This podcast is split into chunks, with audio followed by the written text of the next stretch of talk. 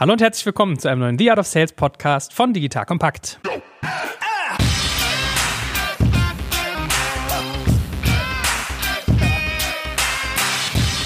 Mein Name ist Joe Eckert Schmarek, an meiner Seite wie immer der treue Dero, Dero. Den lasse ich drin, Gero Decker. Dero Gecker. Lieber Gero, schön, dass du da bist. Ich freue mich hier zu sein, Joel. Sehr gut. Heute geht es um 10 Sales KPI, die ich immer im Blick behalten sollte. Fünf davon sind kurzfristig, also quasi Daily Doing oder wenigstens Weekly oder Monthly. Und fünf sind eher langfristig. Das heißt, fünf KPI werden wir besprechen, die quasi fürs Tagesgeschäft relevant sind, ob ich gut performe, so wie ich soll. Und fünf weitere sind interessant dafür, um zu gucken, ob ich mich langfristig gut aufstelle und da bin, wo ich sein will. So, Fangen wir mit kurzfristig an. Tagesgeschäft, Erfolg. Ich glaube, naheliegendste KPI vermutlich Umsatz. Umsatz. Wo stehe ich? Wie viel habe ich schon generiert? Wie schnell bin ich gewachsen? Ja, können wir schon weiter oder war's das? Ja.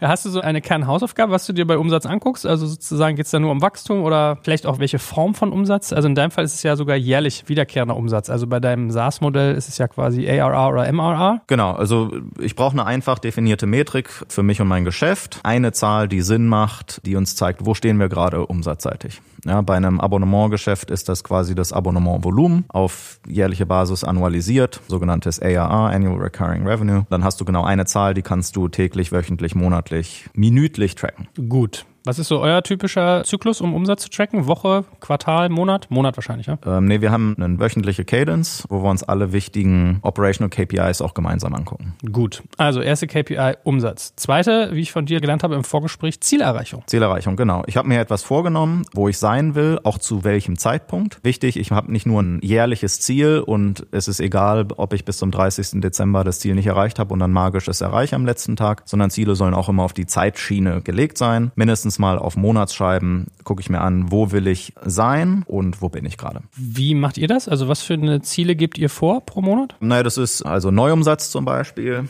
aber auch zu anderen Themen gucken wir uns was an. Zum Beispiel, wie viel Prozent des Teams ist auf wie viel Prozent Zielerreichung gerade? Weil das ist immer ein schwieriger Punkt, wenn du einzelne Leute hast, die wahnsinnig viel ihrer Ziele schon erreicht haben. Da ist nämlich die Gefahr, dass deren Motivation nachlässt. Und wenn du viele Leute hast, die ganz weit weg von ihren Zielen sind, ist auch ganz große Gefahr, dass du dort niemals hinkommst, weil du irgendwie strukturell nicht zu Potte kommst. Gut, muss man also ausgeglichen halten. Meine KPI ist auch so ein bisschen immer, ich gucke gerne meine Pipeline ein. Das ist dann eine dritte. Also ich will immer so ein Stück weit wissen, woran baue ich gerade, was kommt als nächstes. Wie betrachtet ihr das? Genau, Pipeline sagt dir, wie viel Umsatz werde ich wahrscheinlich diesen Monat oder dieses Quartal oder nächstes Quartal machen. Pipeline heißt Sales Opportunities, die ich gerade sozusagen in Play habe, in Diskussion mit dem Kunden. Und da wird dann einfach gemessen, wie viel ist das und auch angeguckt, in welchen Sales Stages oder Opportunity Stages bin ich da gerade drin ja, Hinweis, wir hatten eine Folge zum Thema Vertriebsprozess, dass die Pipeline oder jede Opportunity quasi durch so einen Prozess und durch Stages durchläuft. Dort gucke ich mir an, Current Quarter Pipeline,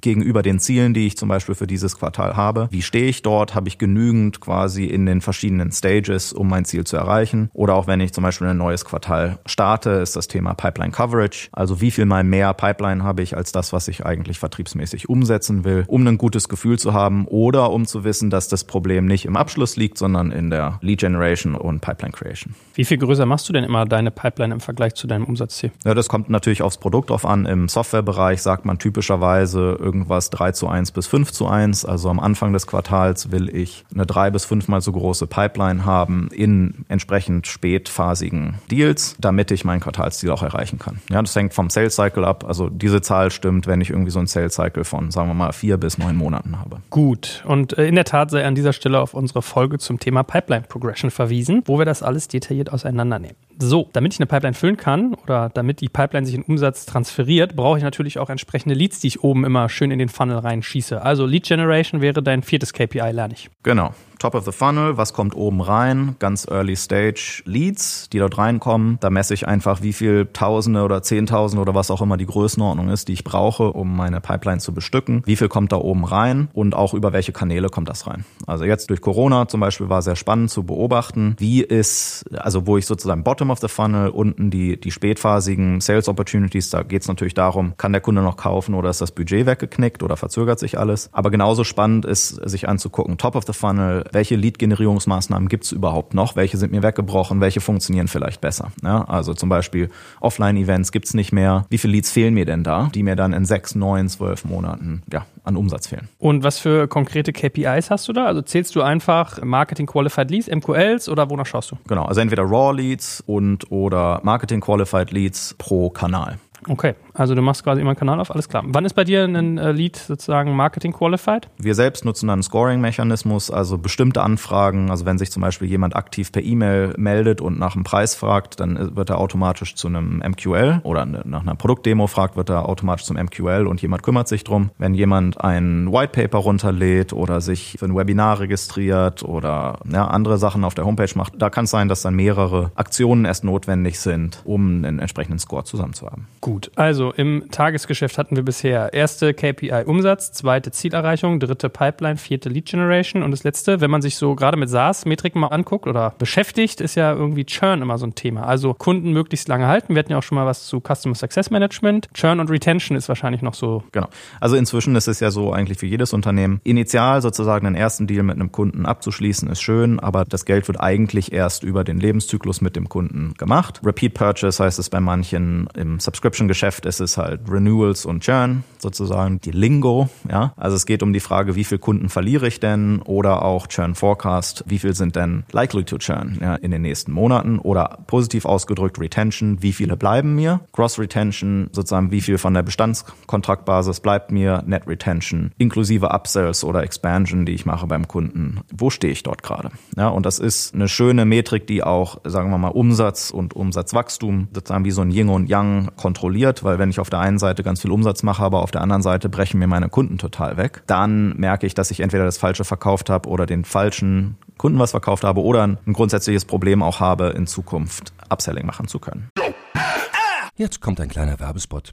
Aufgepasst. Du kennst es doch sicherlich auch. Der Frühling ist im vollen Gange, es müsste mal wieder geputzt werden oder auch ausgemistet. Also wir haben das Thema auf jeden Fall gerade, denn nach unserem großen Live-Treffen von unserem Business Club Makers and Shakers misten wir gerade unseren ganzen Keller aus und dabei gibt es auch Dinge, da habe ich gar keine Lust, die aufwendig ins Internet zu stellen, sondern suche Hilfe. Und zwar haben wir da einen spannenden Partner, den kennst du bestimmt auch schon, denn mit Rebuy kannst du deine gebrauchten Artikel, wie zum Beispiel Bücher, Musik, Filme oder Technik wie Smartphones, HiFi und vieles mehr verkaufen. Komplett stressfrei, ohne lästiges günstiges Erstellen von Anzeigen und vor allem ohne stressige Kommunikation mit KäuferInnen. In nur 30 Sekunden findest du heraus, wie viel Geld du für deine Artikel bekommst und wenn dein Artikel im Lager von Rebuy angekommen ist, bekommst du das Geld ganz automatisch schon sechs Tage später ausgezahlt. Also, mach's wie wir, spar dir doch einfach das Text- und Abfotografieren deiner Schätze und besuche direkt Rebuy. Unter digitalkompakt.de slash Rebuy habe ich dir eine Weiterleitung eingerichtet und alle Infos findest du wie immer auch auf unserer Sponsorenseite unter digitalkompakt.de slash Sponsoren. Werbung Ende. Habt ihr so einen Rot-Gelb-Grün-Bereich? Also ab wann oder bis wohin ist Churn noch okay? Ab wann sagt ihr, wow, dahin müssen wir handeln? Oder umgekehrt auch bei der Retention? Klar, es gibt immer jährliche Ziele. Also bei Software ist es so, da sagt man will auf jeden Fall weniger als 10% Churn haben, weil darunter wird es echt anstrengend, dass du die Kunden immer neu nachstecken musst. Manche haben auch 15% Churn. Ab 5% Churn bist du dann wirklich best of class. Und Net Retention willst du mindestens 100% haben. Also du willst eigentlich mit deinen Bestandskunden aus dem letzten Jahr äh, wachsen können. Best of Class fängt dann so bei 120 Prozent an. Wie geht das? Dass ich mehr Kunden sozusagen behalte, als ich habe? Nee, du, Net Retention inkludiert Upsells. Ah, okay. ja, also du hast sozusagen 20 Kunden oder 100 Kunden und äh, im Vergleich zu vor zwölf Monaten machst du mit genau den gleichen Kunden 20 Prozent mehr Umsatz. Gut, also ich glaube, die Bilder, die ja auch mal grassieren bei Churn, ist immer glaube ich dieser Leaky Bucket, ne? Leaky Bucket, genau, du hast ein Fass, ein Holzfässchen, wo unten leider das Wasser auch ein bisschen raustropft. Wenn da nur ein paar Tröpfchen rauskommen und oben ist ein Wasserhahn, der das füllt, ja, dann kannst du da schnell drin baden. Äh, wenn unten ein Riesenriss ist, ja, und es ist fast genauso schnell abfließt oder sogar schneller abfließt, als das Wasser oben reinkommt, dann wird der Bucket niemals voll. Gut, ich glaube, in deinem Fall als äh, Liebhaber ist ja eher Whisky in dem Fass als Wasser. ja? Und das fließt nicht, sondern das reift, aber gut. Anyway. Das fließt nicht raus, ja, sondern es verdunstet. Der sogenannte Angels Share, ja, wo der Alkoholgehalt jährlich abnimmt und äh, durch Entnahme wird das fast leer. Aber es wird nichts neu reingefüllt, ganz wichtig. Es wird nur einmal befüllt. Angel Share, das ist ja ein geiles Wort. Das ist ja cool. Gut, also unsere ersten fünf Sales KPI, um sein Tagesgeschäft erfolgreich zu steuern, wären also Umsatz, Zielerreichung, Pipeline, Lead Generation und Churn sowie Retention. Wenn ich die fünf gut im Griff habe, dann äh, sollte einem erfolgreichen Geschäft nichts im Wege stehen.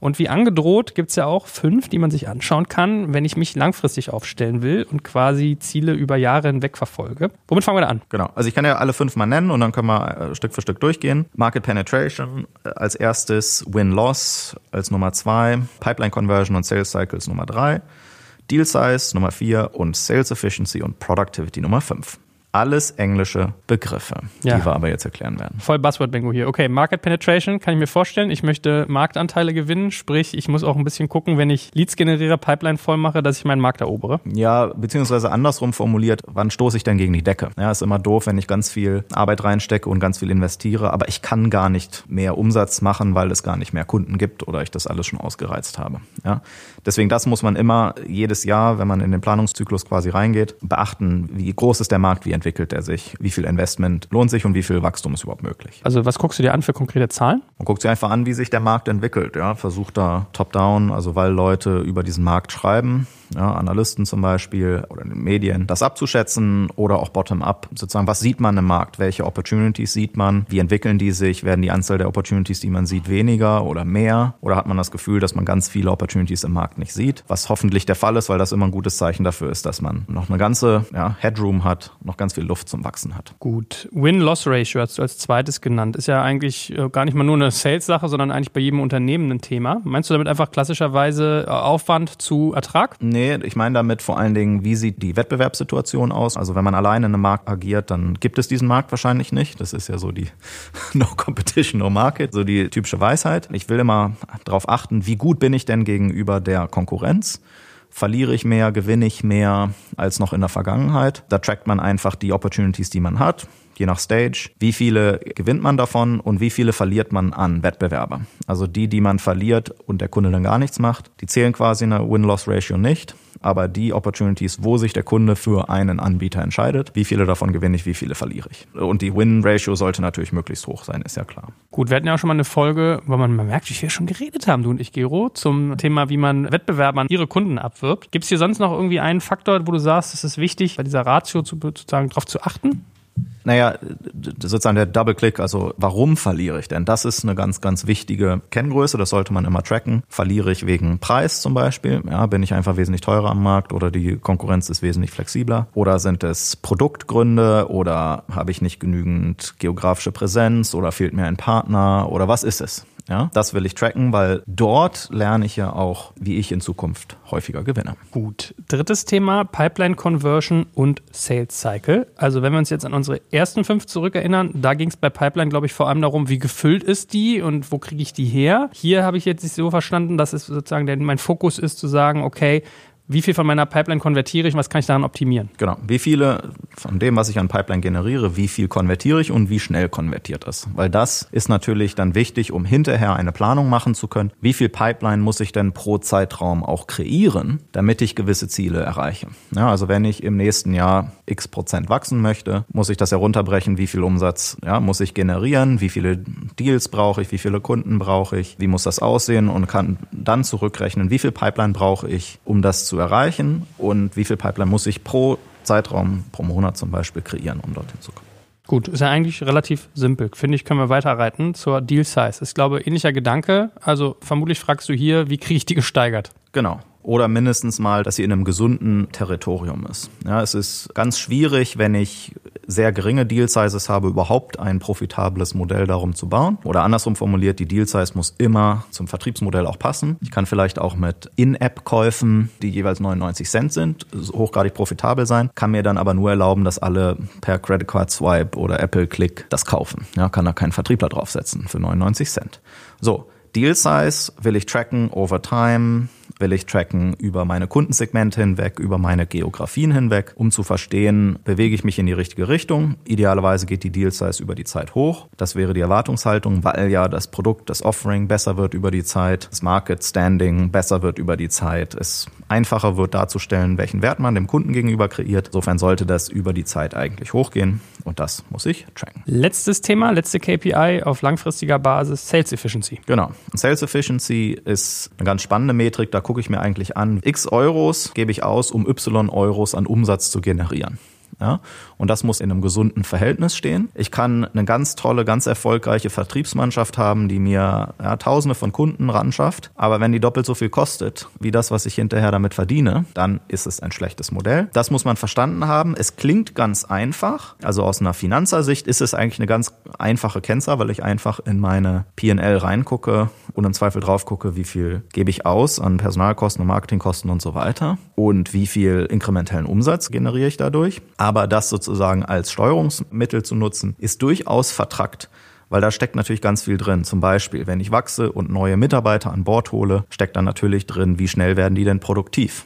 Ja, da steckt drin, wie groß ist denn mein Markt und kann ich einen inkrementellen Marktanteil auch mit der gleichen Effizienz beackern. Ja, also bleibt meine Sales Efficiency eigentlich gleich oder wird die besser oder schlechter, wenn ich doppelt so groß bin? All solche Fragestellungen. Da steckt auch drin, was soll denn eigentlich eine gute Quota sein? Ja, ein gutes Vertriebsziel pro Vertriebsmitarbeiter. Oder wie viel Supporting-Mitarbeiter brauche ich oder kann ich mir leisten, um einen Deal zu gewinnen? All das steckt quasi in dieser Zahl drin. Also durchaus sehr, sehr komplex. Aber gerade für wachsende Unternehmen ist das eine super wichtige Kennzahl. Warum? Weil es macht halt einen riesen Unterschied, ob ich mit 100 Prozent jedes Jahr wachse und nur relativ wenig Geld dafür brauche, um das zu finanzieren, oder ob ich um 100 Prozent wachse, aber halt Geld verbrenne wie die Hölle. Dann wäre es nicht so cool. So, und jetzt haben wir 10 Sales KPIs. Also wir hatten auf kurzfristiger Basis Umsatz, Zielerreichung, Pipeline, Lead Generation, Churn und Retention und auf langfristiger Basis Market Penetration, Win-Loss Ratio, Pipeline Conversion und Sales Cycle, Deal Size und Sales Efficiency. Was sind denn die Zeitrahmen, in denen du die anguckst? Also bei den kurzfristigen und vor allem auch, was sind die Medien? Also habt ihr ein Meeting dazu? Macht ihr das irgendwie rein über Sheets? Machen wir mal die kurzfristigen. Also habt ihr da irgendwie Wochenmeetings oder wie macht ihr das? Und in welcher Taktung guckt ihr euch die langfristigen an? Genau. Also diese ersten fünf, die will man sich eigentlich auf einer Wochentaktung oder zwei Wochentaktung spätestens angucken. Vielleicht für kleinere Unternehmen reicht es monatlich, aber nee, ist eigentlich nicht zu empfehlen. Macht das wöchentlich. Ja, diese fünf KPIs guckt man sich wöchentlich an. Die anderen fünf guckt man sich an, äh, mindestens auf Quartalsebene. Und dann über ein Meeting oder? Ja, also Meetings sollten immer dafür da sein, Dinge zu diskutieren und zu gucken, was kann man verbessern. Es sollte nicht nur ein reines sozusagen Faktenteilen sein, ähm, fürs Faktenteilen. Da gibt es verschiedene Aufgaben im Team. Wer diese Daten ranzuschaffen hat. Da einigt man sich auf ein Reporting-Format. Da gibt es ein Dokument, was dann geshared wird. Das kann dann jeder sich sozusagen dann, wenn er lustig ist, angucken. Und ins Meeting geht man, um die Dinge, die sich verändern oder noteworthy sind, zu diskutieren. Aber vor allen Dingen die Köpfe zusammenzustecken. Wo müssen wir denn besser werden? Und was können wir tun? Gut, letzte Frage. Wer sollte all diese KPIs im Blick behalten? Ist es der CEO? Ist es der Sales-Verantwortliche? Sind es die einzelnen Mitarbeiter im Sales-Bereich? Wem gibst du den Hut dafür auf? Also die im Vertriebsteam oder im Go-to-Market-Team insgesamt sollte diese wöchentliche Cadence stattfinden. Ja, und wenn man dafür 20 Minuten, 30 Minuten, 40 Minuten aufbringt, ist das keine verschwendete Zeit, das ist einmal in der Woche zu tun. Geschäftsführung sollte sich diese Dinge auch mit angucken und sich in die Meetings auch mit einbringen. Muss ich als zum Beispiel Produktverantwortlicher mir auf wöchentlicher Basis Umsatzentwicklung angucken? Glaube ich nicht. Gut. Siehst du, das war mal ein richtig schneller Quickie. Ich glaube, jetzt ist jeder hier arbeitsfähig zu zehn spannenden Sales KPIs. Und ja, einmal früh Schluss machen hier, ne? Dass die Leute mal merken, wir können auch kurz. Sehr gut. Vielen Dank. Danke dir. Bis zum nächsten Mal.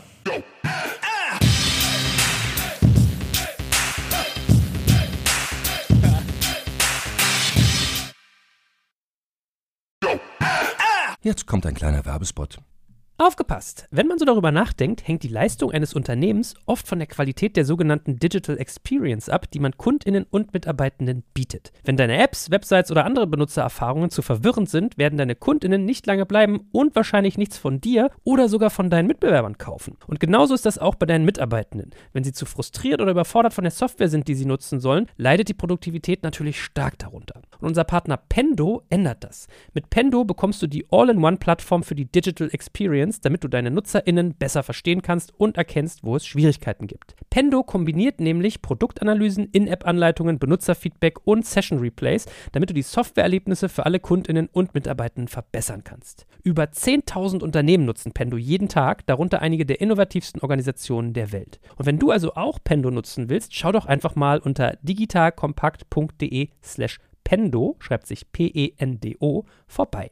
Dort kannst du das Ganze einfach mal kostenfrei testen und wie immer findest du alle Infos auch auf unserer Sponsorenseite unter digitalkompakt.de slash Sponsoren.